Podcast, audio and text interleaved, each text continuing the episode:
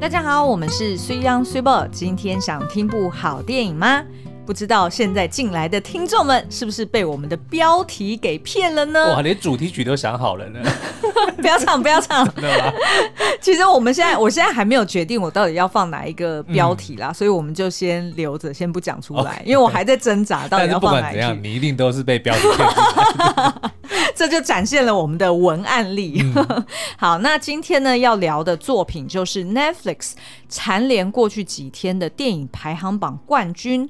孟买女帝。哎，你确定是这样念吗？确定。好，那他的故事呢，主要是在描述一个富家千金被男朋友卖到妓院。然后后来呢，在经历了各种的劫难之后，居然成为了当地的黑道领袖。嗯，然后最后呢，还成功的向总理以及这整个社会争取权益的经过。也就是说，他最后成为了一个社会运动的一个倡议者。对，他基本上呢，就是成为这个性产业的龙头。嗯嗯，好，那呃，孟买女帝呢，她其实这部片呃，大概两个半呃。对，两个半多小时，蛮长的。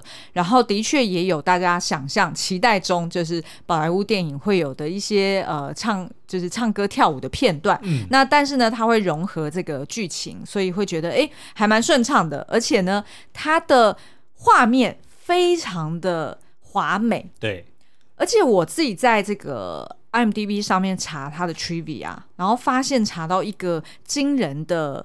真相，但是我不确定是不是真的是真相。Uh. 我现在要来制造假新闻，没有就说是 IMDB 上面写的。对对对对对，然后它上面就是写说整部电影是在晚间拍摄。哦，oh, 全部都是吗？对，它上面是这样，oh. 就那一句话就是这样子写。是，所以我也不确定它。他也没有其他的 background information，然后我也没有查，就是没有查到其他的资料。反正呢，这部片我跟你说是一部很悬的电影。对，待会呢我们会分两个部分哦。第一个部分呢是呃这个故事的主人翁其实真人真事，他是真有其人真有其事。对，但是他却又在印度当地。呃，掀起了一个非常高的、非常大的争议，甚至还闹上法庭。嗯，所以待会我们会来讲这一部分。所以非常悬的是这一部分，因为我在网络上面怎么查都摸不出个所以然。就觉得说，哎、欸，好像有一些是真是假，对，就不太确定了哈。所以这是第一个部分。然后第二个部分呢，我也会去聊。呃，今天我们的主题就是所谓成为一个成功的妈妈桑，嗯，好，或者是一个呃，就是在剧中就是一个性产业的一个领导者，对。那他要具备的三大能力，甚至呢，他到后面还跨足商政。什么商政？就是商商场跟政治，它全部都、oh, 都跨足这么。通常大家都讲政商，好吗？Oh, 是吗？对啊，政商关系啊，政商勾结啊，oh, 政商 blah blah blah。所以你一讲商政，我在想说是什么东西。好啦，那反正呢，这这个呃故事大纲是这样子，然后呃，它基本上这部片。我觉得整部电影看起来非常的赏心悦目，嗯，它的制作水准非常的高，嗯、就是几幕不，就是当然是剧情的部分就就一如一般电影所期所能够预期的，嗯，可是它的这个歌舞的场面，我必须说，我们看了这么多电影，嗯、我真的觉得他拍的很好，真的拍的很好，是，而且就是。呃，我不知道他们的色调是不是也跟韩剧一样，就是他们可能后置的时候花蛮多时间去调的，嗯，因为他不可能现场的灯光都打得这么的一致，但是因为然后这么的美。印度文化一直以来他们的色彩就是很缤纷的，很和谐，对，缤纷的很和谐，没错，没错。因为就算是你看到很多很饱和的颜色放在一起，嗯。你并不会觉得它俗气，或者是觉得它很刺眼，因为通常颜色太过饱和，你会觉得哦有点太亮，或者有点怎么样。但是它就是整个放起来就真的很和谐，是的，然后很美。然后呢，虽然你在看这个故事的时候，你会觉得天哪，这这主人公也太惨了吧，嗯，然后也觉得怎么可能有这么狗血、这么八点档的剧情？但是呢，就像我刚刚说的，就是我上网去查他的这个真人真事。呃的一些传说，的确都是嗯，大部分是吻合的，嗯，所以其实你就会一边忍不住假想说，哇，如果他真的是从头到尾是真人真事的话，对，那也真的有够有够戏剧化，有够崎岖，对，有够崎岖的。然后当然就是因为他的故事本身就很浮夸，嗯、就是有一点有一点呃很。让人异想感到异想天开。那所以里面有一些情节，的确也包装的比较比较比较戏剧效果比较强一点，嗯、所以你就会啊，我待会就直接举例好了。然后我就觉得，觉得你一直在想形容词，算算算，我现在先先不描述，我就直接进入到我们今天的第一部分哦，也就是。到底是不是真有其人其事？嗯，其实呢，呃，如果你看这部电影，你从一开始的 Netflix 的 Disclaimer，对，你就可以看到他们的免责条款。嗯嗯，他其实一开始就描述说，这个故事呢是改编自小说《孟买黑手党皇后》，其中有一个篇章叫做卡马提普拉的女家长哦。嗯、那所以呢，他其实一开始就表明这个。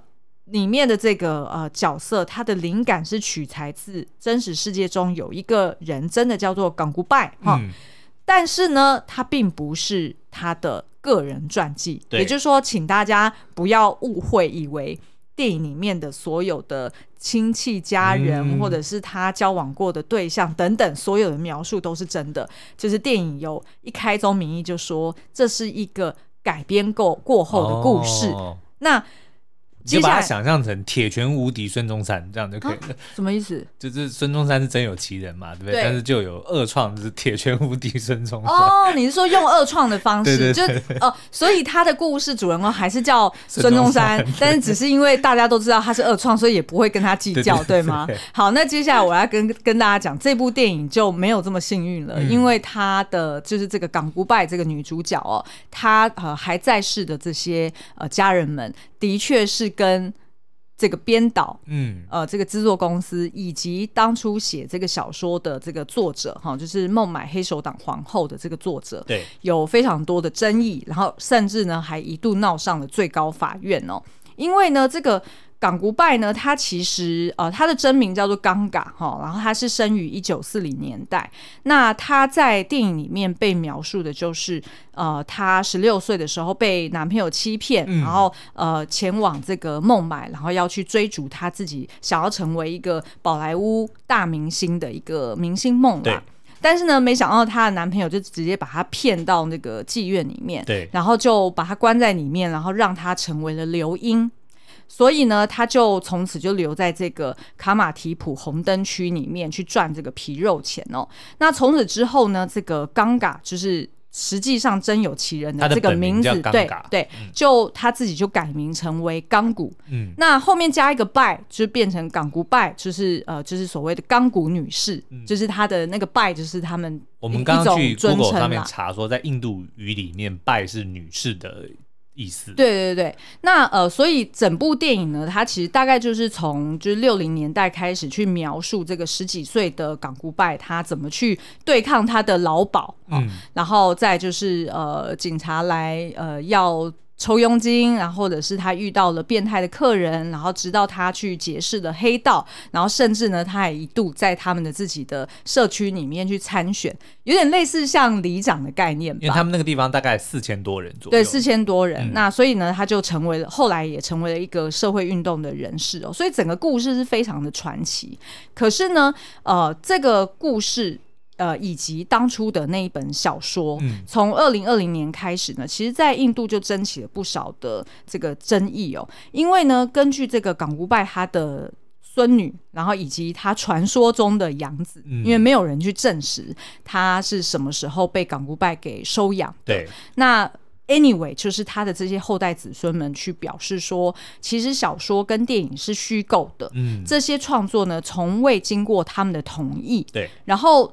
呃，这整个故事呢，因为就是描述港古拜，他等于就是从流英出身嘛，所以认为已经对这个家族的名声跟形象造成了严重的诽谤，哦、所以就告上了法庭。对，那呃后来呢，就是呃这个港古拜的孙女甚至还一度提到说，呃我奶奶的确以前他们她每天都需要跟警方去互动去交流，嗯、但是呢，她绝对不是像电影中呈现的那样是个呃是个性工作者。对。所以其实这个争议呢，一直延烧到电影上映的前戏哦，然后还闹上了法院，呃，甚至是呢，最高法院曾经还呃跟电影制作公司说啊，那你们要不要名字就好了？哎，对对对，你们就不要叫他叫港古拜嘛，对吧？你就叫他古的古的拜嘛，对不对？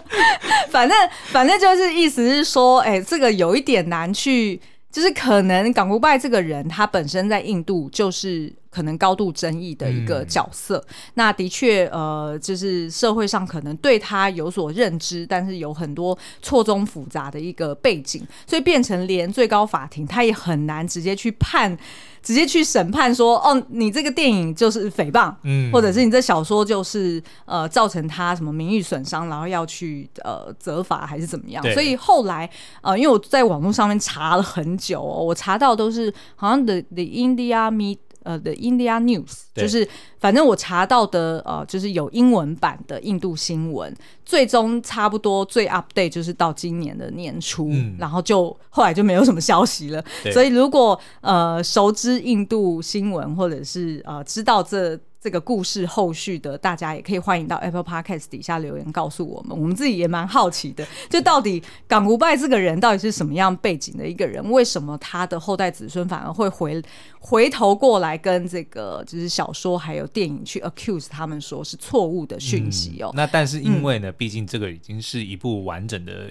影视作品了，对对对，所以我们就会根据我们所看到的这个影视作品来做讨论。嗯、那所以，如果是真的有知道这个跟事实有出入的朋友们呢，嗯、也请见谅，就是因为我们也只能够从这个影视作品里面来跟大家分享我们的感受哦。所以，如果真的这个影视作品如果跟真实的事件是有出入的话呢，嗯、那也请多多包涵。你是很怕被他的孙女告是不是？最好我们有红到印度去，是还有人帮我们翻译。好啦，那所以呃，刚刚就是须央帮我们下 disclaimer，就像 Netflix 的这部电影一样，一定要前面先讲清楚。好，我们接下来要去呃分享的他的三大妈妈嗓，呃，应该说三大。三大领袖的能力，嗯，哦，那就是呃，针对这部电影里面所呈现的，所以跟他真人本身有没有关系，这我们就无从去查证。错对对对，好，那我们先休息一下，待会再回来。好，欢迎回来。那第一个能力呢，我们觉得呈现在港古拜身上的，嗯、是他非常会哗众取宠的能力。哦什么意思呢？啊、譬如说，一开始港古拜他其实。呃，就是描述他，呃，就是怎么从抵抗，然后到最后他明白他自己再也回不到他的家乡之后，嗯、他就只好接受成为了流英。然后他的确呢，也在呃，就是接了他第一个恩客之后，呃，恩客帮他取了钢古这个名字，嗯、然后他也决定说，好，那从此之后他就要放下过去。那他那时候呢，也因为这个恩客可能就觉得他服务很到位吧，或者是就是很喜欢他这个小女孩，所以就还特别跟他讲说，你。未来一定会成为这个社区，就是这个红灯区里面的这个第一把交椅。嗯、那也是因为港古拜应该他本身的条件就很好。嗯嗯。嗯然后所以港古拜他就呃就是决定说好，那既然我接受这个现实，我就要在这个现实里面去尽我的能力，然后做到最好。那所以呢，他那时候就是呃还就是呃带头就是带着其他的小姐们，然后去呃就是。跟他们自己的妈妈桑去抗衡，嗯，然后甚至呢还一度决定说，好，那呃这个这个社区呢本来是有一个另外一个里长嘛，然后通就是通常都会欺压，就是这四千多个小姐，对，所以他就决定说，那我要出来参选，所以他是一介素人哦，他也没有任何的背景，所以他就决定说他要出来参选，然后呃但是呢，因为对方可能就是已经长期把持这个这个就是当地的这个领袖地位，对，所以呢，对方就用人海战术来碾压他。譬如说，动不动就在游街，嗯、然后呢，还会就是跑到港湖办在吃饭的餐厅里面去跟他呛虾，对，就是秀出爆菊拳之类的。然后还有动用大量的这个行政资源。哎，对对对，没错。所以呢，呃，到了这个选前之夜哦，就是大家都都知道嘛，就是在台湾，我们对于选举非常的熟悉。超级星期六，对对对，选前之夜是非常重要的，因为那个气势一旦冲上来，对，就很有可能在当天的晚上就会有很多人帮你打电话摆票。对。但是当然，在他们红灯区不是这样啦，他们可能就是直接啊，好姐妹们就直接大家 align 好说，好，我们明天就是要投谁是谁这样子。所以对于港独派来说呢，他。就决定他其实是要呃有几种的呃，就是那叫什么，就是有有几种的策略。嗯，所以第一个呢，就是在选前之夜哦，他就呃直接呢，就是在对方的这个证件发表会的当晚，他就直接办了。露天电影院哦，这个很厉害，这很厉害，因为它应该是在六零年代左右吧？嗯、对对对，对，就当然不像现在还有什么 Netflix 等等的。然后电影等于是说在那个地方，因为那个地方其实就也不算是经济有多好的，嗯、所以的确电影是一个非常重要的娱乐。是，所以他就直接还。去戏院拿了原版的这个胶卷回来，是他拿原版哦，他支持正版哦，是，是，然后就开放到免费让大家能够看电影。对，对，对，所以当有这样子的这个好康出现的时候，当然就是左邻揪右舍，姐姐揪妹妹，然后大家就谁还管你什么证件发表会？本来就是啊，对啊，对啊，对啊。然后所以呢，呃，镜头就是转向这个对手哦，居然就是一个人很可怜的站在舞台上，然后大骂他的小助理。然后当港独派出现的之后，他就开始拍手。我是拍手拍最大声的人，他真的这样讲哦，我没有我没有胡乱大家哦，他真的说我拍手是拍最大声的，然后我们就想说，OK，所以那是什么意思？好，他反正就是要去跟对方呛虾嘛，因为他要赢得这个选前之夜的气势，嗯、所以果不其然，他隔天就当选了。那呃，这边我还想要再补充说明哦，就是除了这个选前之夜他使出的这个剑招之外呢，他其实前面也也还蛮会哗众取宠的哦。举例来说，他也曾经就是呃，因为他就是会因为想要参选，所以他就成为了一个热心。那叫什么？急公好义的一个候选人，嗯、所以呢，会做事的人，对，会做事的人，所以呢，只要任何的这个妈妈桑急 call 说，哎、欸，我这边有这个小姐不听话，然后不肯上工，是是是，那你要来帮我解决。嗯、所以呢，这个港独派就会，哎、欸，马上就是就是现身到这个门口，然后去帮他说服那个小妹妹。而且到后面，他是不是还直接拉拢一个记者，就是随随时要帮他。就是做报道，哎，对对对，但是呢，那个记者的故事我要放在第三好好好。第三个例上面哈，然后所以呢，这个呃，就是港独派他就是利用去呃，就是拯救这个小女孩，嗯、然后呃，最后呢，他就还呃要他的手下们去把这个他拯救小女孩的故事散播到邻里里面，哦、是。对，就等于是要把我的急公好义的故事给散播出去，哦，所以就是。类似比如说政治人物，他们去参访某些地方啊，或者去拜访什么人的时候啊，然后救了什么老奶奶啊，或者是什么小朋友啊，是是是，然后所以就把这故事传出去哦。然后呢，再就是他其实也啊、呃，就是会利用一些机会。当然，我这边就是剧情我没有办法全部交代了。嗯、当然，也有一些他个人的一些情感或者是个人的一些经历在里面。但是呢，如果我们总结来说，他最后的这些事迹其实都。都帮助他去当选，嗯、包含呢，他还弄了一场婚礼，对啊，然后他还弄了一个呃节庆的派对。那为什么要弄这些事情呢？就是其实是他其实某种程度，他也是想要对大众证明说，即便在这个红灯区里面，嗯、也是会有喜事的哦。就是他不是他，他应该也是想要扭转，就不只是。外宣，它也是内宣，就是我们其实虽然是红灯区，虽然是做性产业，但是谁说我们就不能够拥有跟别人一样的，比如说这些喜事或者是一些值得庆祝的事情？那对外也是让大家知道说，哎，我们这里面不是只有你们想象中的哦，只有性交易，其实我们也是正常的过着我们的人生，我们也是有一些很很值得开心的事情。嗯，对啊，所以我觉得光是这几个他的这几个事迹，其实就还蛮。符合到后面我们会聊到的，就是为什么他最后会成为了社会运动者哦。嗯、那再来第二个呢，其实是呃，我觉得他很厉害的，就是他的管理期待力。什么叫管理期待力？什么叫管理期待呢？也就是当你当选之后，嗯，你发表的当选感言就非常重要了，哦、对不对？因为你你当选了嘛，大家把票都投给你了嘛，大家都把资源给丢给你了嘛，嗯、那所以你这时候就是呃扛着社会的期待，然后要去。会做事，然后跟人家讲说接下来呢？对对对，接下来对接下来我会做什么？那所以他在他的演讲里面，其实我觉得那场演讲也蛮酷的。我觉得他其实讲了三件事。他第一件事情呢，就是说。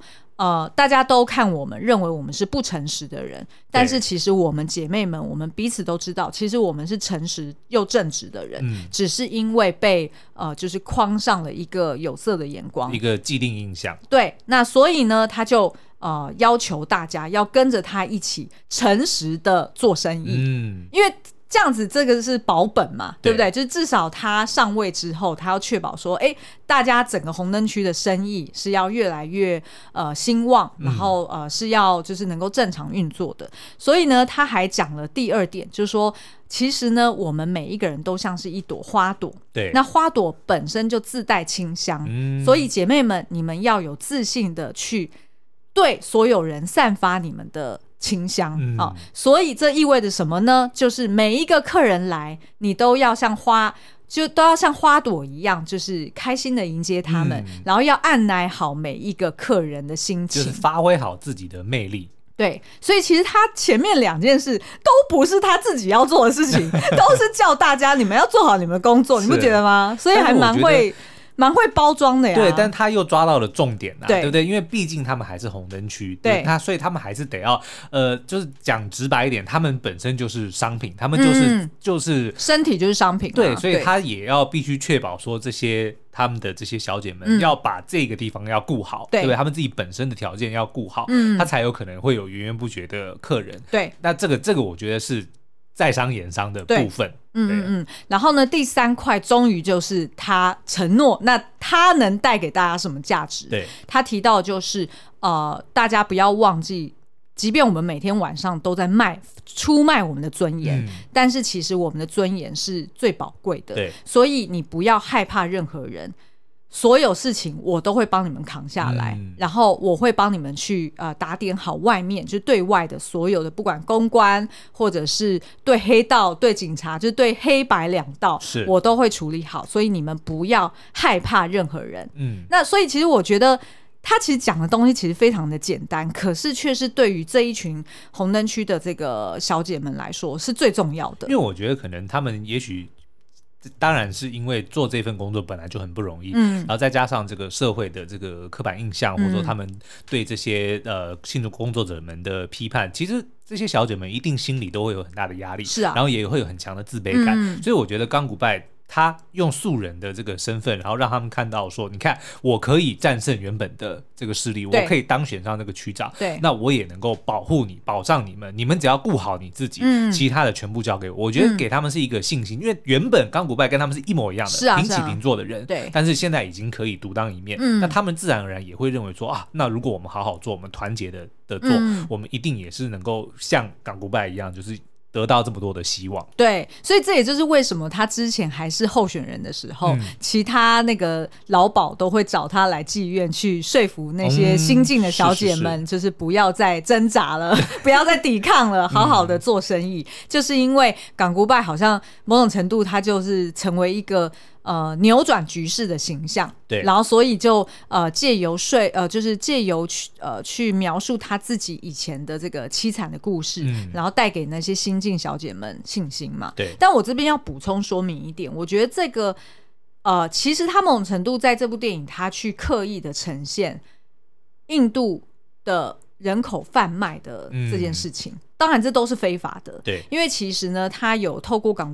港古拜的这个嘴去讲出来说，其实这边的每一个小姐几乎都是，不管是被爸爸、嗯、被老公、被男朋友，甚至是被路上诱拐的，对，直接就卖来这边，没有人愿意，没有人自愿的。嗯、所以其实他对他而言，他其实理解他们的痛苦，对。但是为什么他还是会想办法去说服他们说，你们要理解到一个现实，嗯、就是。呃，现在印度呃社会文化里面，一个为人所诟病的就是这些所谓贞洁被玷污的年轻小姐们，当他们要回到家乡，有可能是因为他们家乡的习俗，或者是比较封闭保守的观念，嗯，甚至有可能会处以私刑。对，等于意思是说，认为这些被玷污的小姐们其实是带给家族。呃，耻辱，对，所以反而就是它里面就有讲到一个案例嘛，就曾经有一个小姐，的确她逃回家了，嗯、那本来以为是父母可以照顾她，但没想到她就被吊死了。嗯，所以其实这个是一个很无奈的一个社会现象。所以的确，港独拜在呃这个电影里面，他去点出了这一点，然后让我们看到。有有某种的荒谬性，就一方面你觉得哇，港古拜好励志哦，对对对，然后觉得哎、欸，好像应该要多多传送他的故事或者向他学习。可是另外一方面又觉得说不对啊，为什么要学习去成为一个、嗯、一个一个，就是在非自愿的情况下成为一个性工作者？所以我觉得这可能要把它拉远一点来看，嗯、就是他一定也知道说他无法。改变这个社会，他无法立马扭转。对，然后这个人口贩卖的事情，这个的确是我相信任何人，即便是让政府来都没有办法处理这个处理这个问题的。那但是如果当不幸的事情发生的时候，我觉得刚古拜他的他的这个励志的地方就在于，嗯、如果你不能够改变你的不幸，可是你要怎么样能够在不幸的时候发生的时候，不只是降低他对你个人的伤害，而且你还要能够从中找到继续。前进的力量，就是去扭转你自己的已经看似走到谷底的命运。嗯，他没有办法改变你一开始的这个这个情况。对，但是既然发生的都已经发生，你不能改变的，你就接受它，然后你要怎么样的去调整你的心境，就让你、嗯、让你不能改变的地方。你要能够 OK，然后你能够改变的，你就尽力的去把它做好。嗯、对对对，对所以呢，这就带出来最后一点，我觉得是港股拜最强的一个能力，嗯、亦或是我们说是这个编导他很会 他很会写的一个能力。是呃，我们可以讲说就是。为听众克制化的文案力，嗯，亦或是叫做突破盲肠力，对，就他每次都能够在辩论，或者说当有人提出质疑的时候，他就直接看看中你的盲点，嗯、或者是乡民的语就是盲肠，对，然后就突破你的盲肠，对，然后就马上抓到你的关键点，嗯，然后呢，不不管是反驳也好，或者是去试图。揪出你的荒谬之处，嗯、然后来告诉你真正的情况是什么。对对对对对。那所以除呃，他这个突破盲肠不只是对他自己，对就如同刚刚徐阳讲的，就是他知道他难以力挽狂澜的时候，他会突破他自己的盲肠，所以他就帮自己改了一个，他就让。接受了客人帮他改了一个名字，嗯、他就知道我人生中新的志向该怎么走。他的尴尬，他已经回不去了，他已经没办法回去以前的人生，那他就换一个名字，嗯、我就是港股。好，那接下来呢，我会举几个例子哦，譬如说，呃，第一个就是他跟呃当地的知名黑道，对，叫做拉拉哈的两次谈话，对，什么什么？大哥，对，我是黑道大哥。我叫拉拉，对，他好像前面有个名字叫卡瑞还是什么的，uh huh. 然后反正他的姓就叫做拉拉拉。对，我的侄女也叫拉拉。哦，对哦，我的小拉拉，好，点名他了。好，那呃，然后我也会去聊到说，那他也对，就是呃，来意很不善的这个学校，然后以及记者，他怎么去跟他们对话。嗯、然后最后呢，就是呃，他终于有机会能够独当一面，然后他甚至呢被呃，就是拱到这个女权集会上面去当众演讲，就几对几百人演讲。他也很知道那一群受众又是不同的人，嗯，然后最后他终于有机会见到总理了，他的整个态度跟讲话的内容跟 strategy 又完全不同，是，所以其实我觉得他这个突破盲肠力是我们该认真学习的，没错，就是他有一点像是换位思考，可是又不只是只有换位思考，对，你不觉得吗？我觉得因为他的，我们刚刚为什么一直要不断强调？盲点或者是盲场这个东西，嗯、因为很多时候你在辩论或被 challenge 的时候，人家都会拿着一个他们的既定印象或者他的目的，比如说像在这个电这部电影里面，最常港古拜被 challenge 的就是、嗯、你们就是性工作者，嗯、你们就是社会的败类，嗯、你们就是这个社会的乱源，嗯，这个都是人家的既定印象，但他是如何去突破这个盲点，嗯，然后来跟人家讲说错。我们不是你想象讲的，嗯、这个都只是结果，但是原因是什么？然后他就一一的去跟你，对对对，去去去讨论。嗯，好，呃，举例来说，他其实呃在还没有当选之前，呃，他其实发生过一件惨事，就是他被一个呃性变态，嗯，就是直接。直接的，拉到房间里面，然后去去性侵他，然后甚至是有性暴力。对，所以呢，最后就是他弄得满身伤，然后让他没有办法工作，对，然后卧病在床好就是好几天。那所以呢，他就决定说他要去想办法讨回公道，于是他就找到了呃。他的就是这个性侵犯的这个前雇主，就是刚刚讲的这个黑道老大，叫做拉拉。嗯、然后他就先打听这个拉拉到底是什么样的一个人，然后结果发现，哎，他是一个蛮讲求原则，嗯，然后算是就是蛮。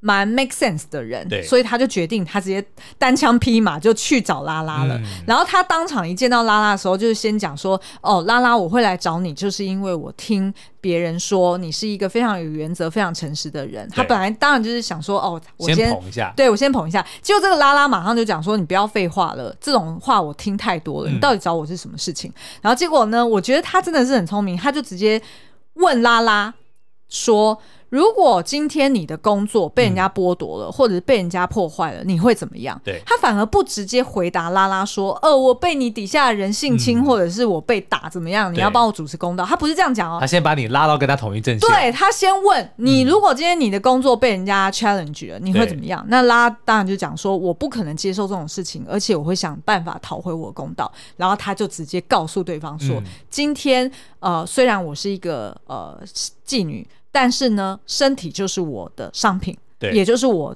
每天在虎口的工作。但是你看我的肚子，就把他的那个伤口露出来给他看，嗯、然后就告诉他说：“你觉得我这个样子是有办法工作、有办法赚钱吗？”嗯、那然后接着他就讲说：“哦，那个凶手是谁？是你以前的手下，巴拉巴拉。”然后这个拉拉马上就 get 到了，对，他马上就可以理解说：“哦，就是即便是你是性工作者，你跟我一样，嗯、我们都是。”靠劳力或者靠我们自己的能力去赚钱，所以这件事情对我而言很重要，对你而言也很重要，所以我会帮你处理。嗯，所以他马上就说服他。就像如果他要来跟我讲，就是说你要打你不要打脸嘛，对，我靠脸。类似像这种的，对对对，就是大家有点像是这叫什么啊？嗯，哎，你以前常讲的、啊、叫什么？嗯、有武德。对不对？某种程度是有武德的，行走江湖的一个呃 principle。然后呢，还有一次就是他后来当选了嘛，然后他想要再赚多一点钱，所以他就去跟拉拉协商说：“哎，我现在就是呃整个妓院经营的很不错啊，那呃，但是我今天想要来拜托你一件事情，因为呢，拉拉是当地的黑道老大嘛，所以卖酒的权限是在他身上。他就直接跟拉拉说，可不可以就是由我来。”接下来由我来卖酒，成为你的伙伴。因为政府禁酒那个时候，嗯、对对。然后，但是拉拉其实一开始还是反抗的，嗯，因为他就会觉得说，哎、欸，亲门踏户、哦，对啊，你要分我的利润，是不是？对对对，那这是我的专业，你为什么要抢去做呢？嗯、那原本一开始就是要把他赶走了，但是呢，这个呃，就是这女主港港港古拜就非常的聪明了，他马上就是转移注意力，然后就讲说，你知道吗？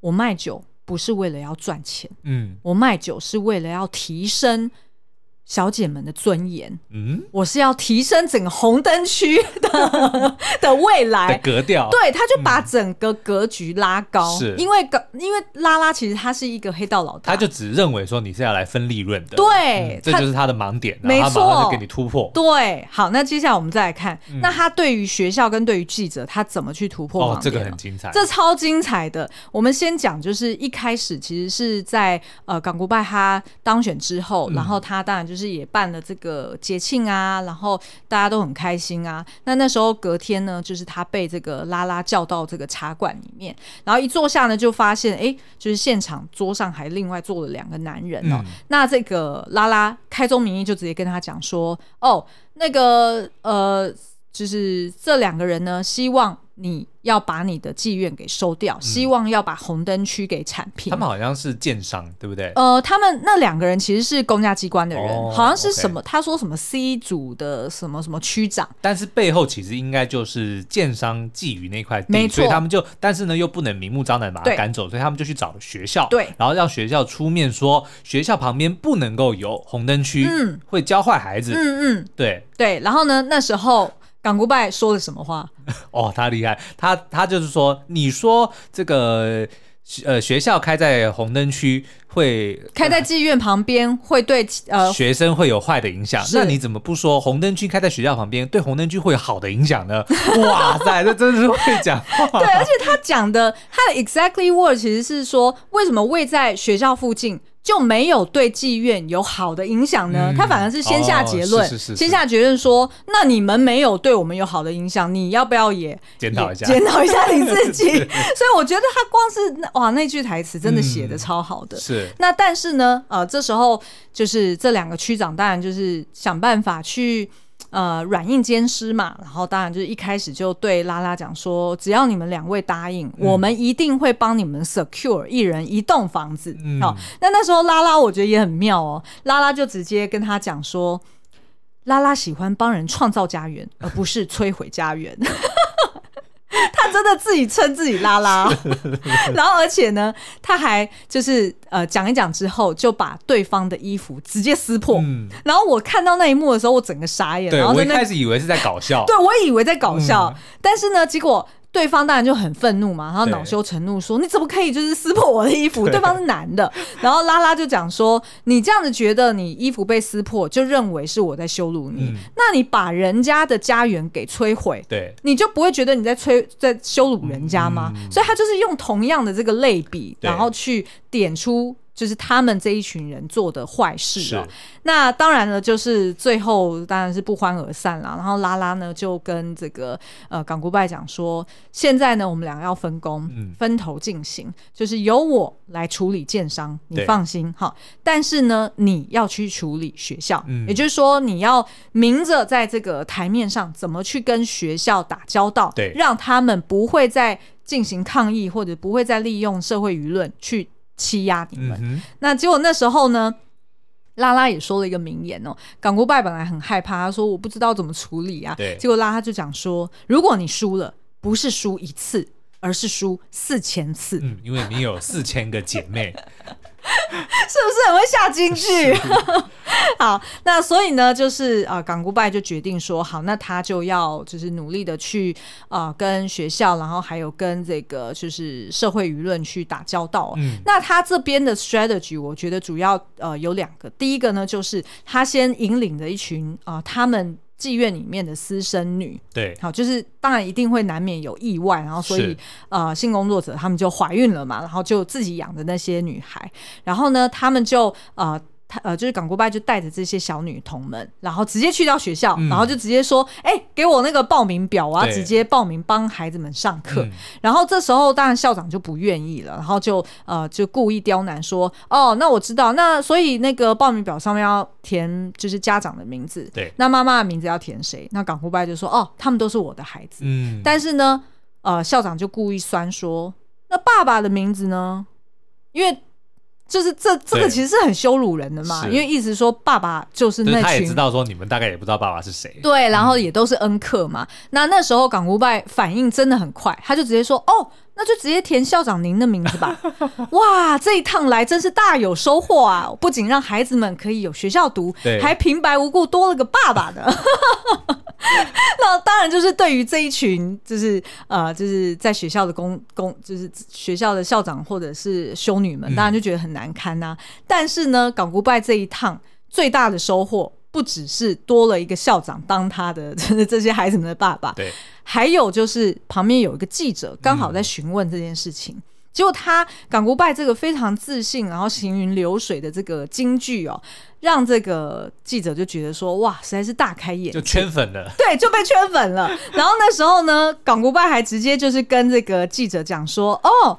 那我非常欢迎你事后呢来到我们这个工作的地方红灯区来采访，嗯、因为呢我们这边有年轻女孩，还有精彩的故事。我相信这应该是所有 男生听到说哦，哦，我要报名，哪里可以报名？对，又可以听故事，又有年轻漂亮的女生这样子。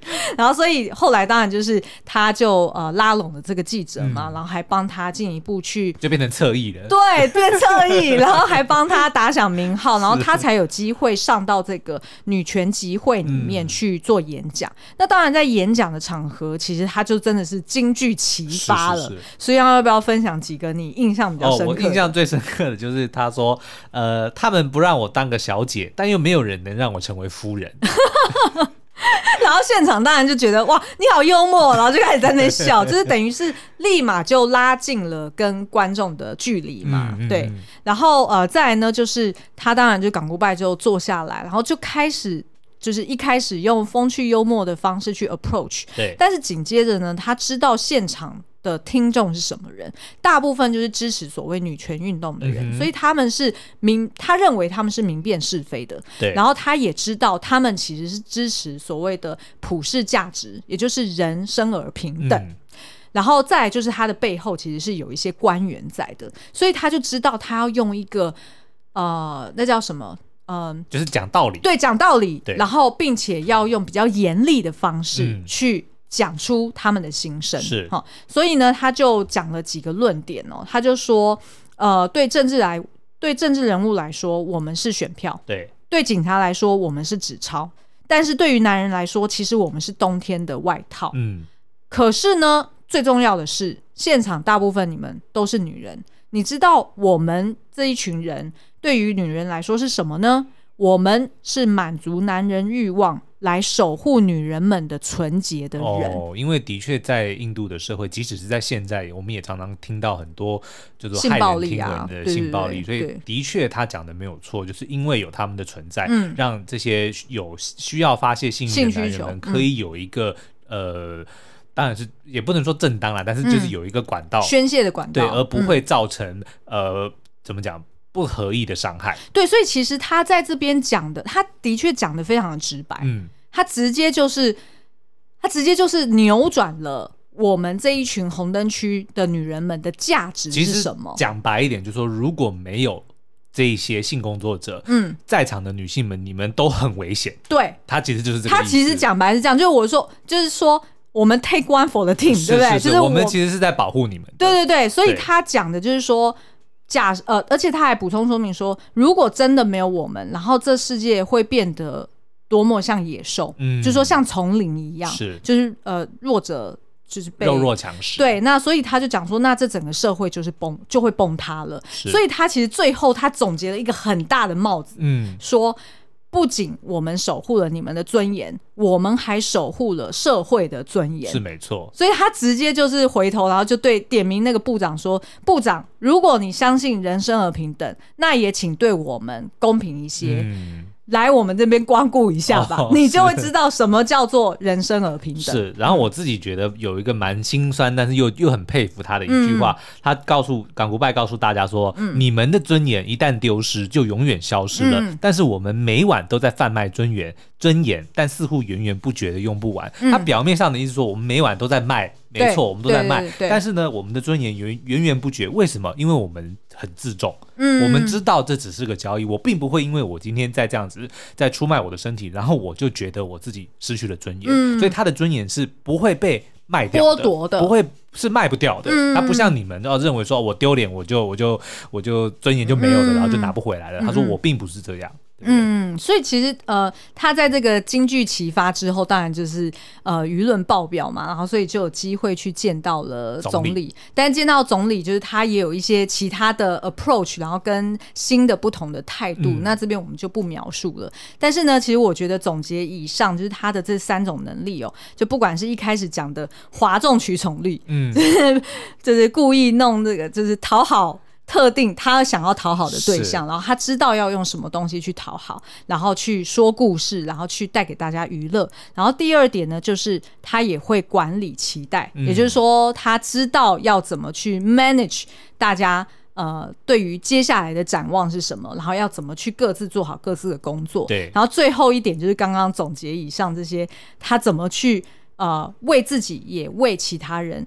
突破盲肠力，嗯，也就是说，他真的知道怎么去，那有一点像是呃 paradigm shift，就是说我怎么去扭转那个局势，是，然后怎么去告诉你说，哇，你的盲点就是这个，嗯，我点出来了，所以我们现在其实是平等的，我们应该要好好的就事论事，而不是你抱着你的成见一直在不断的。攻击或者是无法接受我讲的任何论点，我觉得这这三种能力就是，其实我当然我们就是我们的标题也很哗众取宠啦。没有没有，因为其实这部电影，我们刚刚在讲的，嗯，它励志归励志，但它其实非常的残酷，嗯，对不对？那但是呢，呃，我们会看到刚古拜他不断的是怎么在告诉大家说，如果你今天你无法，你人生中一定是有你没办法改变的一些困境，是，但是如果当它发生了，嗯、那你要怎么办？嗯、对你，你又能够从中如何去改变你的人生，或者说改变你面对这个处境的方法？哇，怎么突然变那么鸡汤？因为它其实就是，